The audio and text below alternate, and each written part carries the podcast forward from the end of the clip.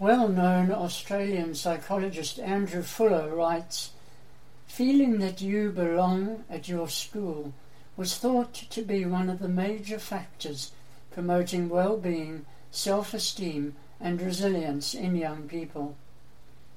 And so, a key role of a volunteer adult mentor, where this is relevant, is to ensure your mentee feels connected to the school community and with positive people. Some strategies you can share with your adolescent mentee during the mentoring journey, and which I can vouch for, having worked with adolescents for many years, might include the following. Encourage your mentee to connect fully with his or her school or workplace.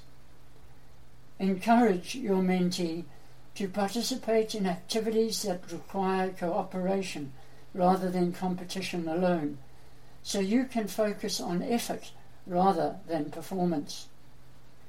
Encourage your mentee to attend meetings about community issues in order to gain first hand experiences of how people stand up for their beliefs and assert their position.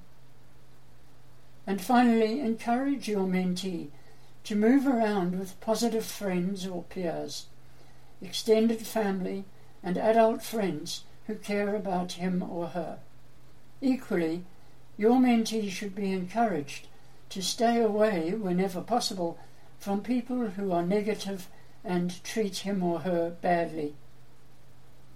And so, our mentoring tip for today make a big effort to understand the many physical, psychological, and social demands your mentee has to deal with.